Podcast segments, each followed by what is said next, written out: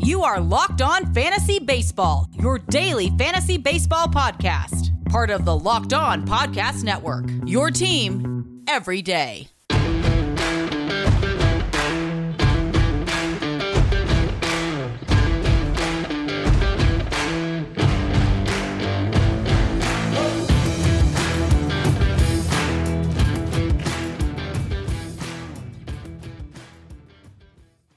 Hello, fantasy friends. I'm Scott Cullen, host of Locked On Fantasy Baseball on the Locked On Podcast Network. Today, I continue my special series with Locked On Baseball Prospects host Aram Leighton. We break down nearly 50 of the top rookies and prospects in baseball and what fantasy owners can expect from them long term. Aram's fantastic, so I highly recommend checking out these episodes. These podcasts are also running longer than usual because Aram had so much great insight. For my money, totally worth it. But first, Today, we'll deal with Wednesday's star performers, some injury updates, matchups, and DFS tips for Thursday before we kick off part two of my interview with Aram Leighton. So let's start today with a look at stars from Wednesday. And on a night when there were some uh, huge crooked numbers, we're going to start with a pitcher. Uh, Cincinnati starting pitcher Trevor Bauer went seven and two thirds, gave up just three hits, no walks, no runs, struck out 10 in a 3 0 win at the Cubs. Uh, Bauer has a 1.74 ERA, 0.74 whip, 12.4 strikeouts per nine this year.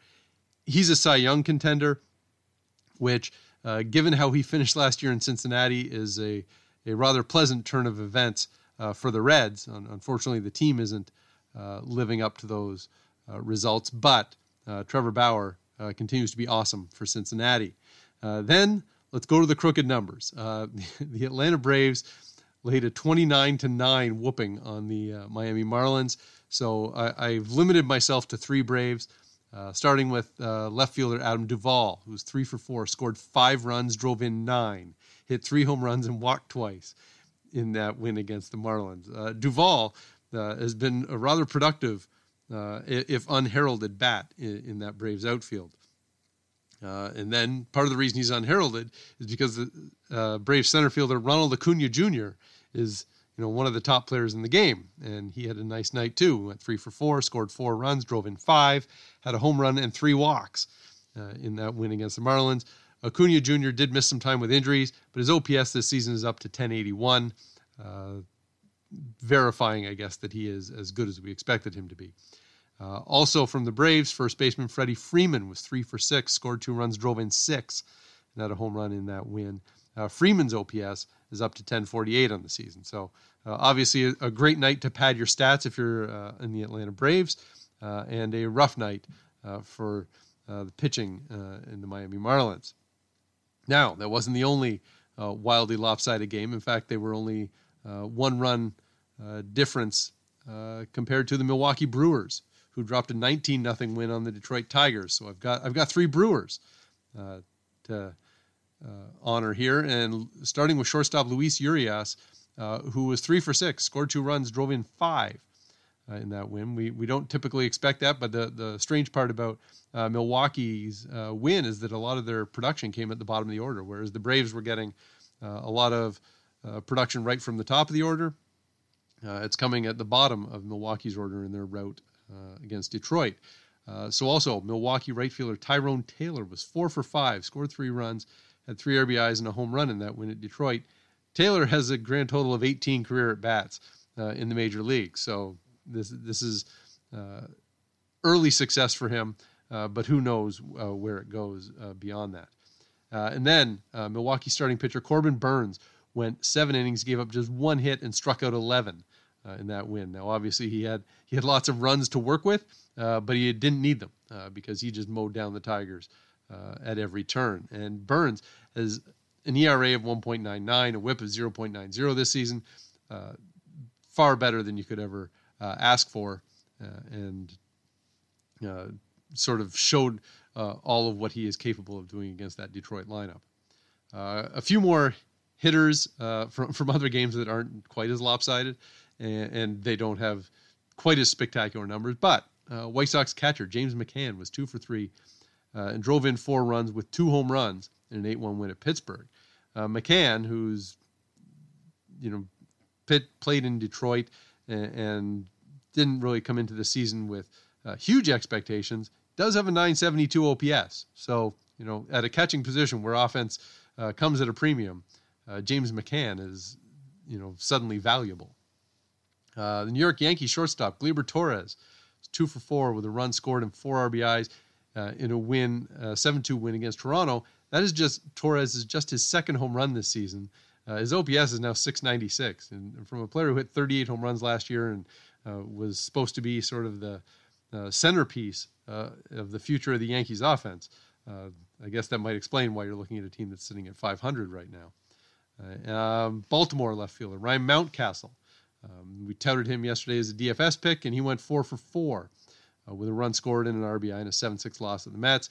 Mountcastle has had early success in his career since getting called up, uh, and I think you can probably uh, keep looking at him in, in, things like DFS or adding him on waivers uh, in fantasy because uh, that bat looks like it's going to play.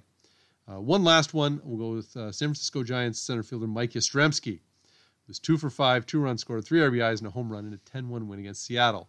Uh, Yastrzemski, who you know was, seems to be a late bloomer, but he really seems to have legitimized, I guess, uh, his results. You know, last year he had some power uh, and you know looked like an, an okay major leaguer. This year he's he's added uh, a better eye at the plate and has become a more complete hitter and uh, now has a 978 OPS. Like he's he's legit, and so um, pretty fantastic uh, turn of events there for San Francisco. That uh, Yastrzemski, who is kind of an afterthought a couple of years ago, is now uh, really a, a, centerpiece of their offense. Uh, now we've got a couple of injury updates. Uh, Arizona's second baseman, Ketel Marte, goes on the 10 day injured list with a wrist injury. Josh Rojas should get some regular reps in the infield with Marte out. Uh, Texas left fielder Shin-Soo Choo and DH, I guess, uh, is on the 10 day injured list with a sprained hand. Uh, infielder Eli White played left field on Wednesday. the Rangers have been you know rotating guys to a bunch of different positions. Nick Solak will probably get some time in left field too, um, but you know everybody will get a turn. Uh, it seems. Now Washington first baseman Howie Kendrick is on the 10-day injured list with a strained hamstring. Uh, again, not a uh, not a huge uh, fantasy impact there, but uh, considering they, they don't have Ryan Zimmerman this season uh, and now losing Kendrick, Marcus Thames becomes, I guess, the most important uh, first baseman on, on, a Nationals team that doesn't seem to be going anywhere very fast. Uh, now, a few matchups that I do like for Thursday. Underdogs, of course. Uh, and now San Francisco with Trevor Cahill on the mound, plus 150 at San Diego and Chris Paddack. Now, Padres are obviously going really well, but and, and the Giants aren't necessarily a good team, but they're competitive. And in five starts, Cahill is a 2.65 ERA, 1.18 WHIP, and 10.6 strikeouts per nine as an underdog at, at plus 150, that's worth a look. Uh, and then I also have Miami uh, bouncing back. Uh, they're only minus 105, but they are slight underdogs against Philadelphia and Jake Arrieta. Marlins obviously got crushed yesterday uh, in a game in which I picked them, uh, but it's still just one loss. Uh, and they have Sandy Alcantara on the mound. He's only made three starts, but he does have a 3.78 ERA, 1.14 WHIP, and he and he's going against Jake Arrieta, uh, for the Phillies, And Arrieta has been hittable this year. He has a 5.67 ERA, 1.47 WHIP. Uh, this isn't prime Jake Arrieta. Uh, so uh, look for a, a, bounce back from the Marlins after yesterday's debacle. Uh, now, a few DFS tips uh, for Thursday. And start with Tampa Bay starting pitcher Josh Fleming, who's just $5,900 on DraftKings, going against Boston and Michael Kickham. Fleming has made three starts for the Rays, has a 3.52 ERA, 1.04 WHIP, uh, and now he's not a big strikeout guy. He's like six and a half strikeouts per nine, uh, but he's going against a, a, Red Sox team that is, you know, pretty much a, a train wreck. And, and, so getting Fleming at, at a discount price uh, against against Boston seems like a worthwhile look. Uh, Miami first baseman Garrett Cooper, $3,100 on DraftKings against Philadelphia and the aforementioned Jake Arrieta. Uh, picked Cooper yesterday. He went two for four, scored two runs, had a, with a double and a walk. Uh, he has an 881 OPS, and so take him against the struggling Arrieta at this bargain price. Uh, and I mentioned him before uh, with the Ketel Marte news. Uh, Arizona, and he's eligible at outfield and shortstop. Josh Rojas, $2,900 against uh, the Dodgers and Dustin May. Rojas has a 565 OPS in his first 50 major league games, so he hasn't shown it in the big leagues yet. Hence the price. That's why you can get him at $2,900. But Rojas had a 1023 OPS with 23 home runs and 33 stolen bases in the minors last season. So there is some offense in there somewhere. At that price, uh, he could really pay off for you. Uh, finally, go with Tampa Bay outfielder Randy Arozarena, who's $3,200 against Boston and Michael Kickham. Now, Arozarena has a 1500 OPS in the majors this season. He has four home runs in 24 plate appearances. He's also better against left handed pitching. So, uh, heads up, Michael Kickham. And uh, certainly at that price, take a look at Randy Arozarena. So, coming up next, uh, part two of my interview with prospects expert Aram Leighton. He's the host of Locked On Baseball Prospects, and we did a deep dive breakdown on nearly 50 rookies and prospects, looking at what they might offer your dynasty teams long term. Rock Auto is an online parts source where you can get just about anything for any type of vehicle. I'm pretty much incompetent when it comes to doing things with my car, so I leave it to my mechanic.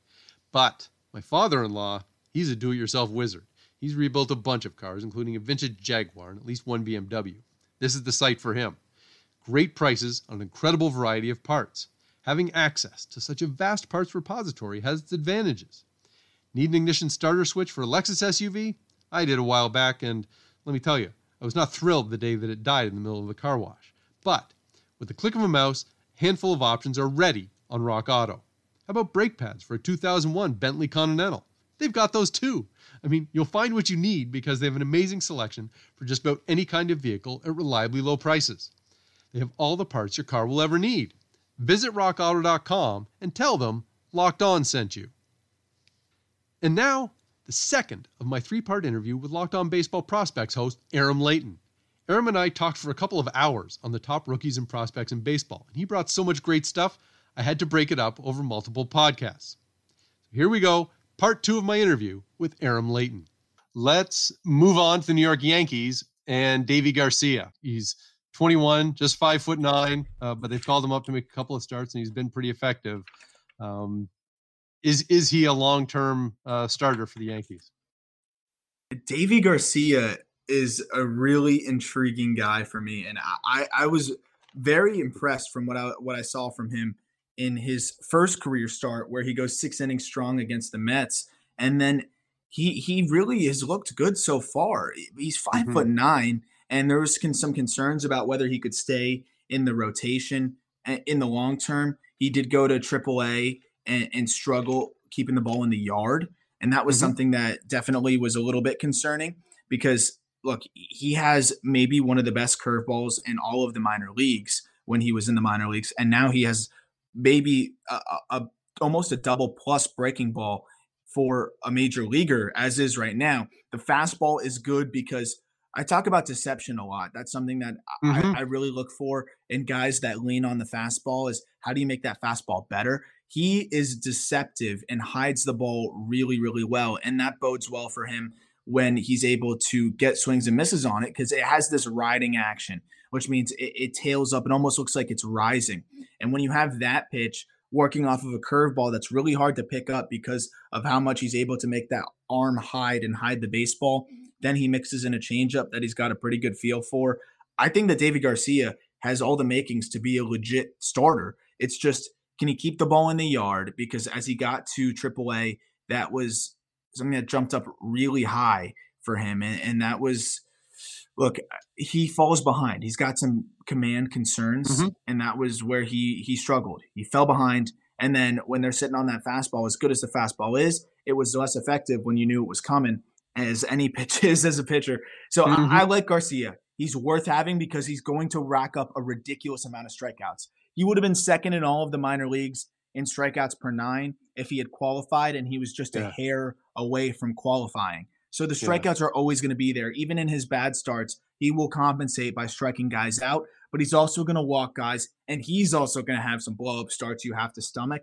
But his stuff is so good that the real concern for him is can he throw strikes and can he be elongated and really be able to go deep into games? He only went six plus innings, four out of 21 starts. Hmm. So that's something to look at. And that's something to really see if it translates to the major leagues. But because yeah. baseball's so weird, in his first major league start, he goes six innings. So yeah, yeah. It, it really is tough. But let's watch him. Let's see if he can continue to go deeper into starts because if he if he starts turning out four inning starts, three inning starts where he, he pitches all right, but he works up a crazy pitch count, then you could see the Yankees maybe get frustrated and put him in the bullpen. He's got a good enough curveball and a good enough fastball that he would be a really good back of the bullpen arm. And that's, mm-hmm. you know, raises his floor. But if you, you want him to be a starter, as you talk about, relievers don't have much value unless they're closers. He's got a good shot to be, but we, we got to see him throw more strikes because that's really been the question for him throughout his minor league career. And can he keep the ball in the yard, which is going to be pretty hard in the Yankee Stadium, I'll be honest. Yeah. Yeah. Um, that all good points. Uh, Oakland uh, starting pitcher Jesus Luzardo was, I think, one of the top pitching prospects coming into this season, like in terms of what you could expect in the major leagues. Um, I don't know that he's necessarily uh, met those expectations, but I, I also look at a 22 year old left hander and think there's there's still lots of lots of room for improvement. Yeah, Luzardo, look, he's another guy that I think suffered from some prospect fatigue, being that mm-hmm. people were so high on him for so long that he almost had this unrealistic expectation or this high expectation that he always had to meet. He's battled some arm issues, and, and that's definitely a concern. And I think that's contributed a little contributed a little bit to, to his struggles. But overall, he's one of my favorite prospects and it had been for a while. And I guess now he's no longer a prospect, but he was always one of my favorite because of this just sheer stuff that he has. Yeah. A, a fastball that is in, sits in the upper 90s with movement, a nasty breaking ball, a good slider, and a good changeup. And he throws all of those pitches pretty evenly about a quarter of the time. Maybe that's part of the problem for him. Maybe he needs to find a pitch that he can go to that he knows is his best out pitch and go to that more frequently. Because right now it seems like he's still feeling it out. The fact mm-hmm. that he throws four different pitches, an even amount, look that that can be a good thing in some in some ways. But most of the time, when you look at some of the better pitchers in baseball, they have one or two pitches that they really really count on and that they throw yeah. a lot, and then they have a third or maybe a fourth just to keep it in the back of your head and keep you honest. Right yep. now, Luzardo seems like he's got four pitches and he doesn't know which one's his best and he's still figuring it out. But the thing is, is all four of those pitches, excuse me, have the potential to be plus pitches. So yeah. I think because of that, if he takes the time to hone in on one of them and with the fastball that he already possesses, it's can he stay healthy? But he throws strikes. He's going to start racking up more strikeouts as he feels that out. And he's a guy that y- you got to have. And I think will continue to get better as he is sustainably healthy and figures out his arsenal. But Luzardo, he would have been a first round pick out of high school had he not gotten hurt. Still was a third round pick as a heavy overslot. Mm-hmm. This guy's always been able to pitch at every level. And I think that he will figure it out at the major league level. Of course, that's the hardest test. yeah. Um, yeah. And, and, okay, let's move on to Seattle, where I've got a bunch of guys to to ask you about. And we'll start with somebody you mentioned before, uh, Kyle Lewis, who he had six home runs and 75 plate appearances last year. And so there, there, were some expectations, I think, coming into this season, but I don't think anybody necessarily expected uh, what we've seen so far, uh, where he's hitting over 300. He's got nine home runs. Uh, he's walking more. Um, and, and, you you had talked about Lewis had, had changed his approach. Um, are, are we to take this uh, massive improvement this year and think that this is, you know, who he is long term? Yes. So I I just I just one. recorded yes. an, I just recorded an episode and it's titled How Kyle Lewis Has Become a Star. So yeah. if anybody wants to listen to an even longer explanation on Kyle Lewis, uh, go check that one out because yeah. I'm I would use up the whole episode time on just Kyle Lewis because of how much I, I love this kid watching him play and, and watching the changes that he made. Getting super mm-hmm. nerdy baseball, like nitty gritty right now. He, yeah. Before he he was a little bit more open in his stance, and there was a lot of swing and miss because he could not keep his weight back. He was often on his front foot. He was cheating out towards the ball, which is a sign of somebody being overmatched, right? And, yep, and yep. he really was was struggling with balancing his weight and, and being able to to stay back on balls. So he goes into a more upright stance and puts his hands in a more relaxed spot. And now, eh, when you see in his load, he sinks back into that back leg, which keeps him back more. Whereas mm-hmm. before, mm-hmm. he was drifting forward. And that's a huge difference because when you drift forward, the bat's going to drag and you're going to lose a lot of power. And, and, and, it reflects in his batted ball spray chart. You know, in Mhm. 2018, his pull percentage was pretty high because he's drifting through forward into the zone and yanking everything. He was pulling the ball 46% of the time in 2018, 42% of the time in 2019 in the minor leagues. Then this year in the majors, he's pulling the ball 30% of the time. His spray chart right now, 30% pull, 40% center field, 30% oppo is you couldn't craft it any better than that. That's No. exactly what you want to see. He's got power to all fields now. And this more comfortable, more vertical stance where he's able to sink into that back leg and feel more coiled, where he's able to have more power, it's made all the difference for him in the world. Because instead of drifting forward and yanking it on the ground or drifting forward and you're missing under it and slicing it the other way, he's got authority to all fields. And as a result, his strikeout rate is the lowest it's been in a long time, only mm-hmm. 24%, percent which if he can sustain that is fine look, it's it's a little bit below average, but with what he's able to do, that's fine. And with the changes that he's made, I'm actually going to make a YouTube video so that people can see on on video the difference that he had made from the old stance to the new stance, and how sinking into that back leg, like Christian Yelich does, works for Yeah. some guys that have trouble staying back on the ball. And for Yep. him, it's been all the difference.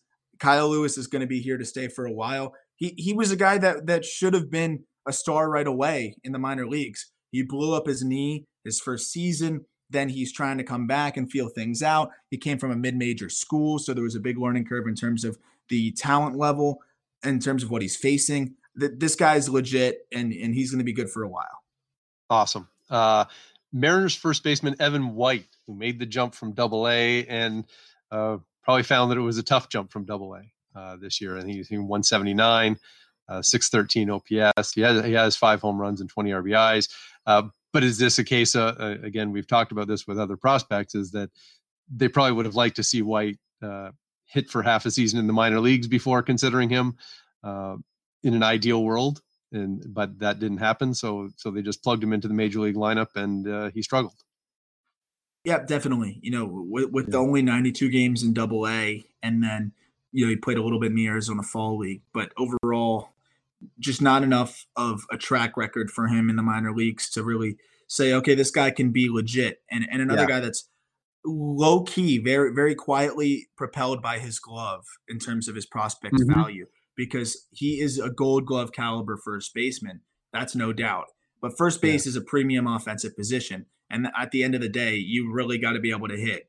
Evan White can hit the baseball. You know, don't get Yeah. me wrong. This guy hit 24 home runs his junior season at Kentucky in SEC pitching. Then he, he put up some pretty good numbers in the minor leagues. I will say, you know, when when a college guy goes to the to the minor leagues and has a good season in low A, I don't really care. When they start hitting in high A, you got my attention. When you hit in double A, then you really got my attention. And he did that. He Yeah. did that. So I, I think that this is a guy that could legitimately be a major league contributor. Right now, he's just shown that he isn't ready. 51 strikeouts and 130 plate appearances is not ideal. And strikeouts have never been a massive issue for him. Look, he's never been a guy that's not going to strike out a, a decent amount, but he usually keeps it under the 25% mark. So for him to be above that is uncharacteristic. He's a little bit overmatched. You mentioned the five home runs, the power's there. The glove is going to keep him valuable at least because Mhm. he doesn't have to hit a ridiculous amount to be a starter. It's going to keep him in the lineup even if he's able to hit just decently. But right now, eh, there's other options, I think, especially at first base. We're talking about such a good Yeah. offensive position that we're, we're going to have to wait and see on Evan White. And and the toughest part too is next year you, you might have a guy that's a major leaguer right now, but next year the Mariners might start Evan White in the minor leagues. It- we, Yeah. we don't even know. So eh, Yeah. that that's a guy that right now I think you you might want to look at other options depending on you know whether you want you you have the spot to stash him or not. Just because of all of those reasons, I still think Evan White could be a legit major leaguer, and you know with the glove and with the ability to hit, he, he's got the the the track record in college, not quite the track record in the minors, but still has shown flashes of it. I think he'll figure it out. It's just right now for the next year or so, you might not get the value. Yeah, that's fair. Uh, a couple of Mariners pitchers, uh, Justus Sheffield, who's been, you know, getting better in the last handful of starts, and Justin Dunn. I, I, I look at their numbers sort of right now as sort of on the fringe of fantasy but they're young young guys who you know maybe if they're on fringe fantasy now, uh, a year from now maybe they're they're really something useful. Justus Sheffield is is on my radar all of a sudden. You know, I yeah. I was talking about him the other day and was saying, you know, what happened to this guy? He was supposed to be a stud. He, he was mm-hmm. a centerpiece of, of some big trades, and I'm just thinking, you know, what's what's going on with this guy? But he started to phase out that fastball, the four seamer, and throw a sinker more. And so instead of being more of a strikeout guy, he's pitching to contact, and it's worked for him. You know, we talked about Randy Dobnak. He's not quite Randy Dobnak because he's going to be able to get some swing and misses too at about yeah. an average rate. Is Sheffield the fastball is low 90s? You know, it's in the sliders low 80s, and he's got a changeup. So uh, when he was able to go to more of a sinker now, where it's a low 90s sinker from a left-handed pitcher that works really well against right-handers to get them to ground out, and then he also has that slider against left-handed pit or left-handed hitters. Excuse me, it works mm-hmm. well, and the changeup is good.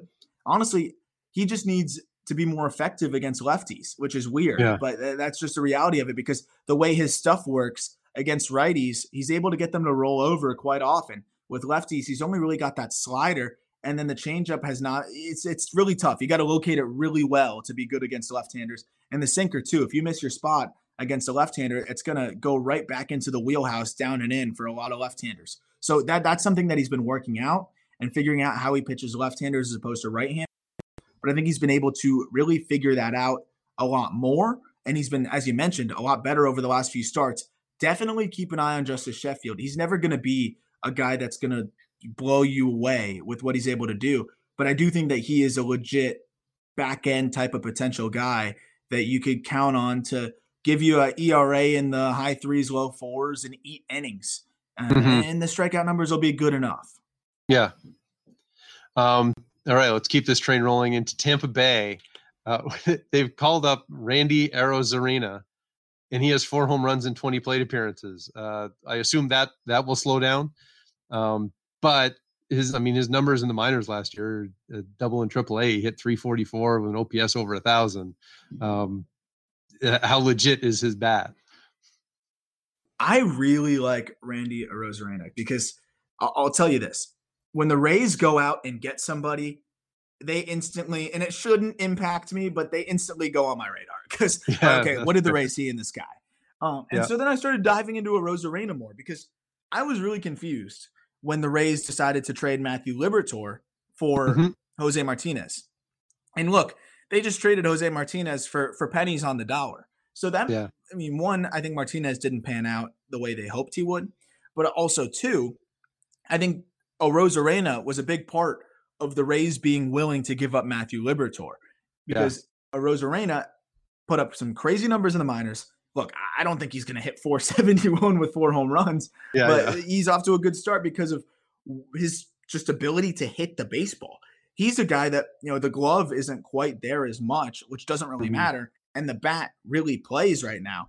And I, I love what I've seen from him. He might be the guy that that the Rays really wanted in that deal. And he seems like the piece for them that's going to be there for a while. And for 5'11, 185 to produce the power that he does, he's produced the yeah. power at every level. And he also can move a little bit. He's going to steal you bags. Arozarena is a very, very, very valuable guy that's outside of the top 100. Like one of the few guys that you could actually strike gold with that's not maybe as highly regarded as some of the others because he could really put up numbers in terms of fantasy perspective mm-hmm. too, a lot better than most of the guys on the top 100 list if everything works out for him.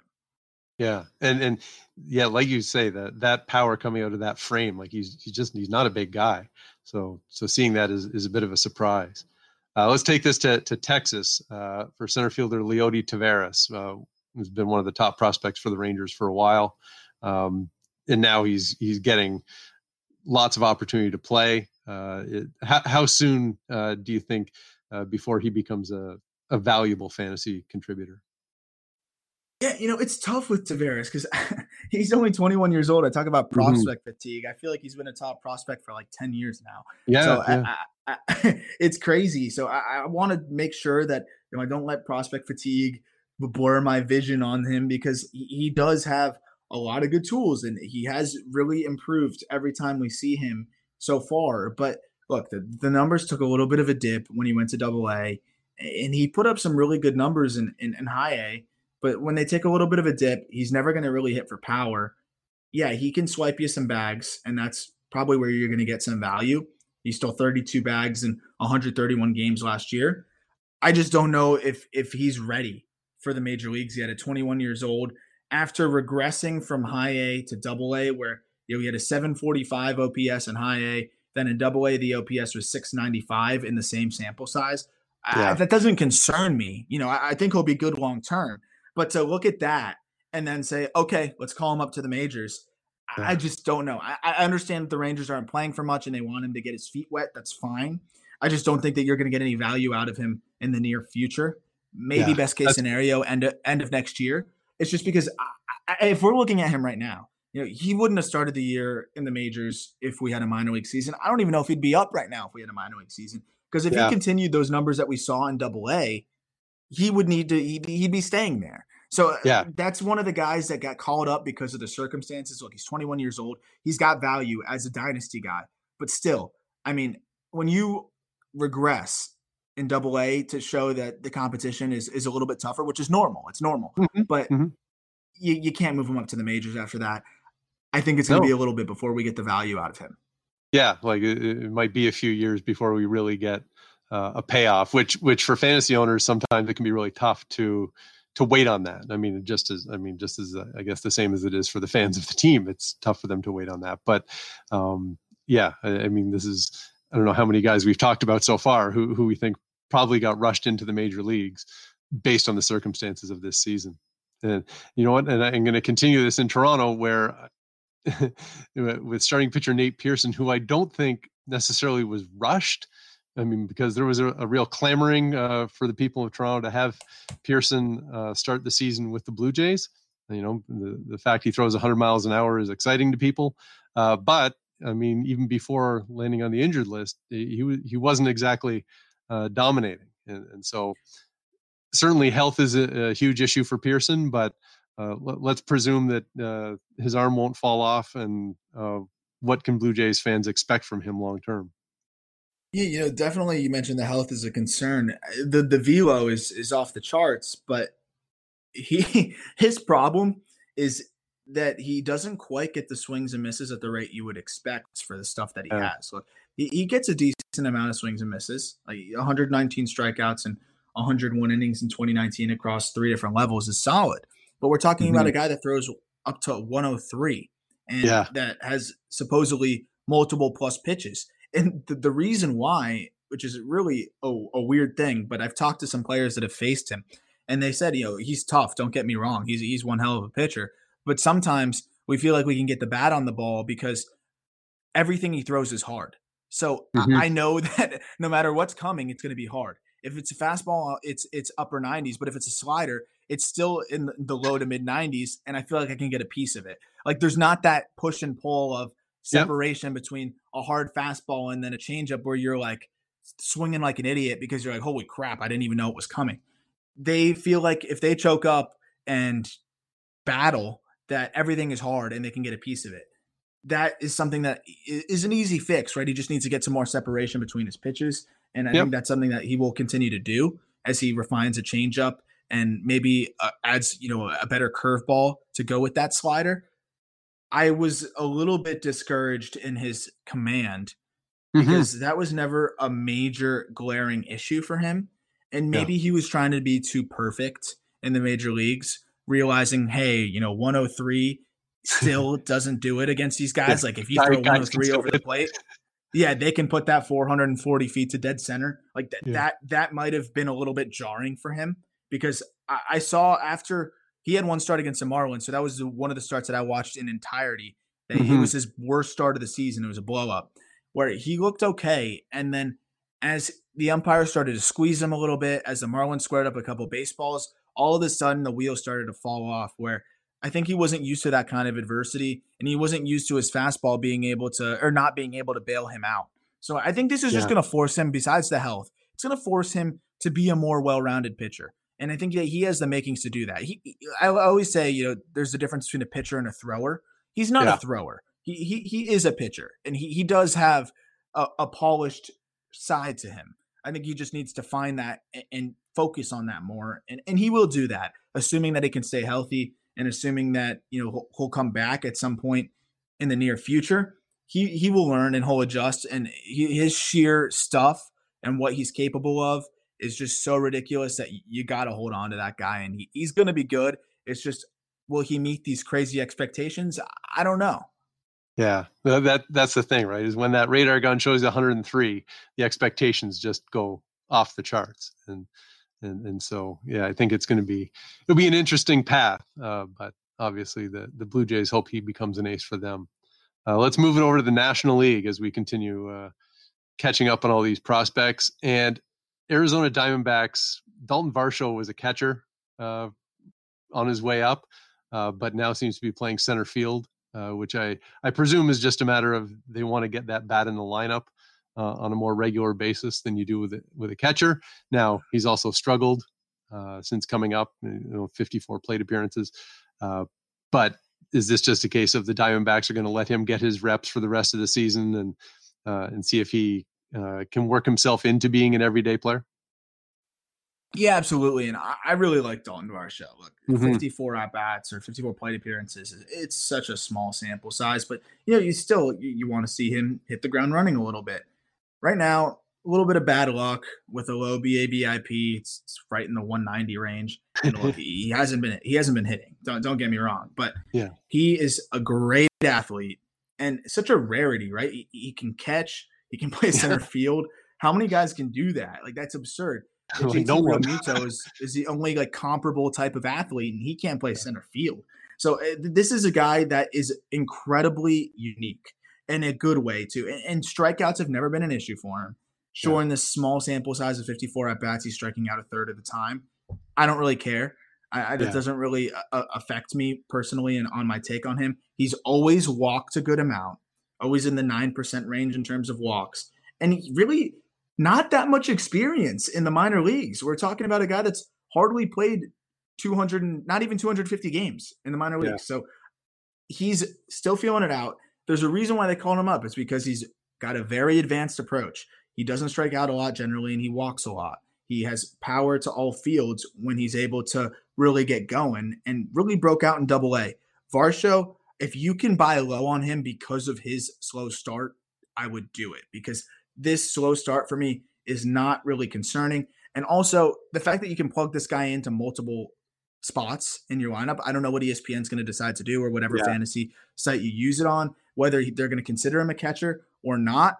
He's still going to be able to play multiple positions, and I think they're going to move him around everywhere. He's just such a good athlete.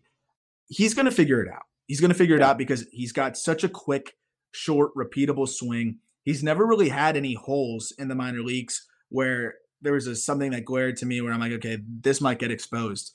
I think it's just really the learning curve, and that's natural and he'll be fine. I, I wouldn't be surprised if he finishes out the season with pretty respectable numbers as is. But if he doesn't, yeah. I would definitely buy low because coming back next year in a full season, he's going to be good. I'm not concerned about Varsho. Yeah, that's a, that's a a good buy low candidate, but uh, boy, if if he has catcher eligibility, I think that uh, that makes him much more valuable because catcher is is such a wasteland for fantasy most of the time. Uh, Atlanta Braves pitcher Ian Anderson, uh, straight out of Jethro Tull, uh, has has made three starts and been quite effective. He was a third overall pick in 2016. Uh, is, is, he basically here for good now with the Braves? Yes, yeah. Ian Anderson's yeah. not going anywhere uh, anytime soon. And look, he had his he had his first rough start uh, yesterday, mm-hmm. actually, against the Marlins, where he finally got roughed up a little bit. I mean, his, his first career start, he goes against the Yankees, takes a no hitter into the sixth inning.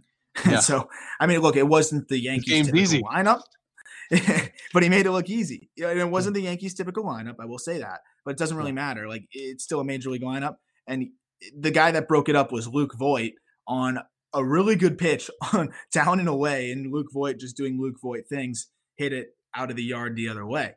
Anderson was expected to be more of a power pitcher coming up as a number three yeah. overall pick, and look, he still ha- possesses some power He throws 93 to 95, and he has a good curveball that isn't quite as good as we thought it would be, and a changeup that is better than we thought it would be. So it, hmm. it all kind of offsets a little bit. Another guy that generates such a unique downhill plane that he he really is able to make the fastball and changeup look identical out of his hand. And that's where the best pitch in baseball is, right? A good changeup is the best pitch in baseball. You erase hitters' counts, you get guys out from both sides of the plate, and he's comfortable throwing them to both lefties and righties. The fastball that he throws with that tough arm angle straight over the top that he hides really well, and then the changeup there too. It's better versus lefties, of course, but he throws it quite a bit against righties as well. He can locate the fastball on both sides of the plate when he's going well. And the fastball plays up thanks to a unique riding action to it that he gets a lot of swings and misses. And that's where his value really is. It's all of his stuff plays up because of the way he's able to to disguise it, right? His yeah. arm, he hides the ball really well. So the extension that he gets as well too. I talked about some other guys that do that well. He does it really well. So while his stuff is above average, it plays up to plus because of what he's able to do with his body and with his mechanics. The command has been much better up until that last start against the Marlins yesterday, where he mm-hmm. went three innings. He only gave up two hits, but he walked four. He had thrown one away on a bunt uh, with two outs, and then it just seemed like everything went south after that. But his first two starts against the Red Sox and the Yankees, I think that's more of what we're going to see from him. A lot of ground balls and he'll mix in you know six to eight strikeouts a game. I think with some solid starts when that changeup's on, he will be hard to hit. A three pitch mix for him is good enough. And look, yeah. he's not going to be the ace that we once hoped he would be, but to me, a good bet to be a number three type of starter that will mix in some starts where you could see that he flashes maybe ace potential. I just yeah. I think the sheer stuff's going to have to get a little bit better, though he does maximize it with what he's able to do on the mound. Nice. Uh, all right, Cubs second baseman Nico Hoerner, first round pick in 2018, uh, has not done a whole lot at the plate this season. Uh, no home runs in 95 plate appearances. Has a 578 OPS. Uh, is he still a a long term, uh, I guess, player for the Cubs at, at second base? I think he's he's a long term player for the Cubs. Mm-hmm. I don't mm-hmm. know about his fantasy value really because. Yeah he's one of the guys that I never really understood why people were so high on him. And I'm not even trying to slight him in any way. I think he's a good baseball player. But we're talking about you know, top prospect in baseball. He was always pretty high just because of I think he was one of the rare safer guys when it sure. comes to just being able to consistently hit. But he, he, he's relatively bland, right? If we're looking at a fantasy perspective, sure he doesn't strike out a lot, but he doesn't really walk a lot either. He doesn't put up power numbers. He doesn't drive in a ton of runs, and he doesn't really steal bases. So yeah. where are you going to get your fantasy value? His major league value is that he plays good defense. He can play all over the field. He's more of a super utility guy, really. I think. Look, yeah. he, has got the makings to be a legitimate second baseman, maybe if he figures it all out. But he's going to be very, very average, I believe. You know, slightly above average, where a guy that could hit two, 280, 290 and give you a 750 OPS every year sure, you know, that's a major league regular, but, but honestly, I think there's a lot of other areas. Exactly. Yeah. There's a lot of other areas I think you can look. Nico Hoerner, he's 23 years old already. I think that he's better than he's doing right now. Don't get me wrong. Sure. But even at his best, you're looking at a 750 OPS probably with, without many stolen bases. I don't really see Nico Hoerner being a guy that, you know, I'm dying to get onto my dynasty team. Yep. Uh, now, maybe a, a different uh, type of player here. Colorado outfielder Sam Hilliard, who does have power. He can run a little bit, uh, but he's striking out more this season. And I thought this season was really his opportunity to uh, take take hold of a job and and run with it uh, for the for the Rockies. Um, that does Sam Hilliard still have a, a real future as a as a major league, say, corner outfielder? I mean, the guy hit 35 home runs in 2019, and yeah. we're we were just you know, so excited to see what he could do in, in a full season. And look, he, we haven't really gotten to see that yet. I'll, I'll concede that. But you know, the six home runs are solid. You mentioned he he looks pretty good in that regard. You know, the power is never going to be a question, but 33 strikeouts and 91 plate appearances, and you know, when you look at the numbers from all of 2019, 164 strikeouts and 550 plate appearances, it's just, it's just too much. It's too much. Yeah. And look, he's going to have to really, really hit to justify those strikeout rates. He doesn't yeah. quite walk as much as you'd like to see either. The on base percentage for him right now at 297. Like the, the power is there. I'm stashing him right now just because he plays in Colorado. And mm-hmm. you know, Colorado is so starved for consistent offense right now out of that outfield outside of Charlie Blackmon. And they're not mm-hmm. going to be able to address that all in one off season. And David Dahl's been hurt. Tapia is a speedster, not your typical guy that you'd expect out there. That yeah. overall, he, he's going to get another chance. And I'm not going to yeah. say I'm I'm giving up on this guy because look, in 28 games, he's got six home runs. He's going to be able to hit you 25, 30 home runs, but he's also going to probably always be a guy that sits in the low 220s, 230s range.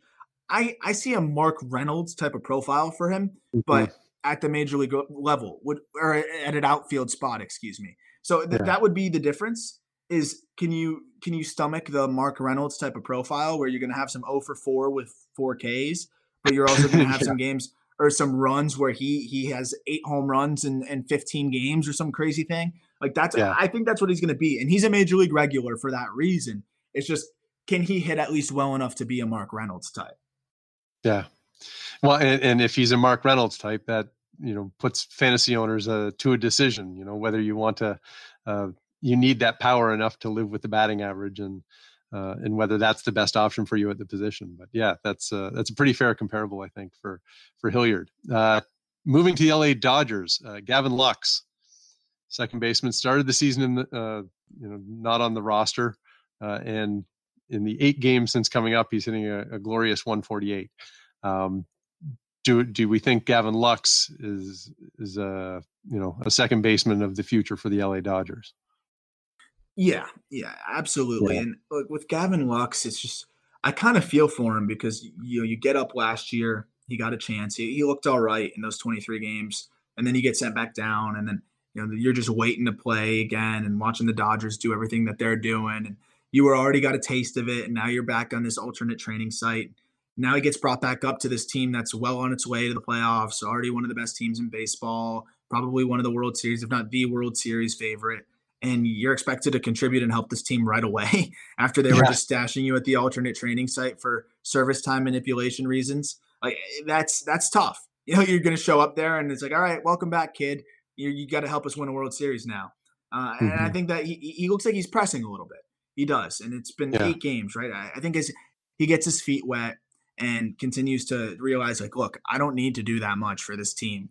like that, they're good already and yeah. whatever I do is is just icing on the cake.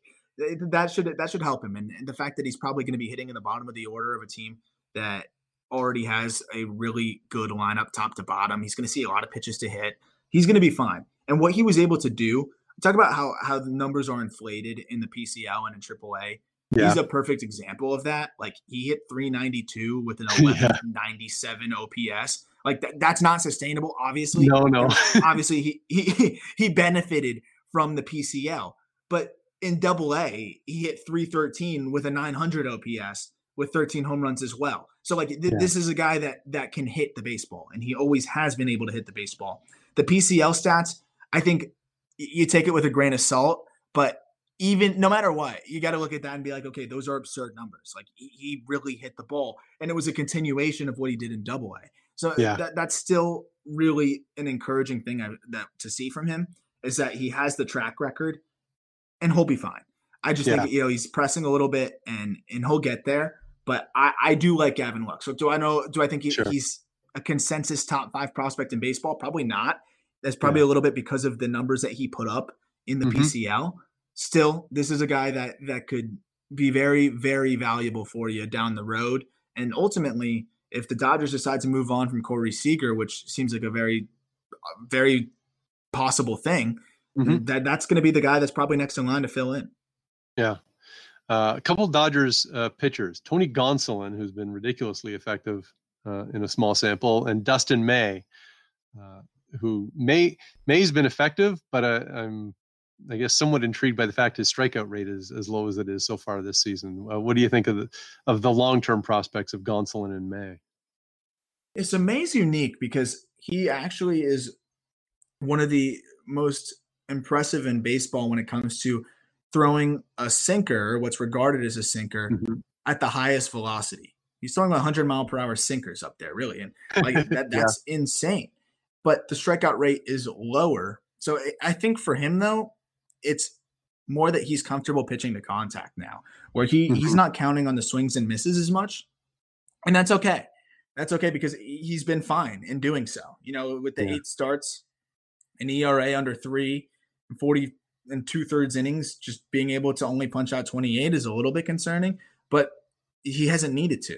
So we're talking yeah. about a fantasy aspect. Like, yeah, you want to see more strikeouts. I think they'll come, but right now he's found success in that hard sinker and being able to get guys to ground out and being able to get, just get outs easily. And it's helped him get go deeper into starts, which was a problem for him in the past.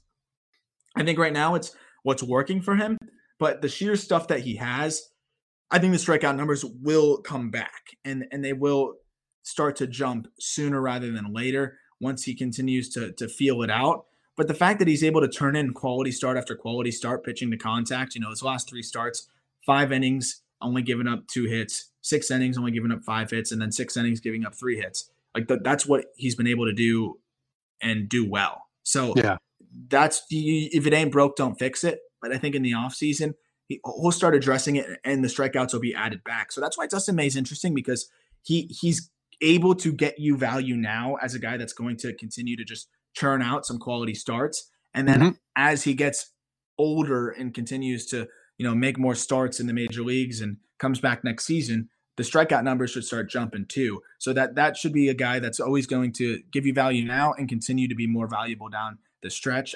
And as time progresses, very high on Dustin May. As for Gonsolin, look, he, he's unique because he he hadn't made a major league start until he was 25 years old, and and he yeah. was good last year. You know, he was actually good last year as a swingman between those 40 innings. He picked up a save and he also made six starts. So he, he did a little bit of everything, and the numbers were good last year. So it's not like we're looking at five starts this year and it's like, okay, this guy came out of nowhere. He still feels like he came out of nowhere though, because he was buried on a good pitching staff with a good bullpen and a good team. Where the last person you're thinking about when you look at the Dodgers is Tony Gonsolin, but yeah. he, he really has been solid.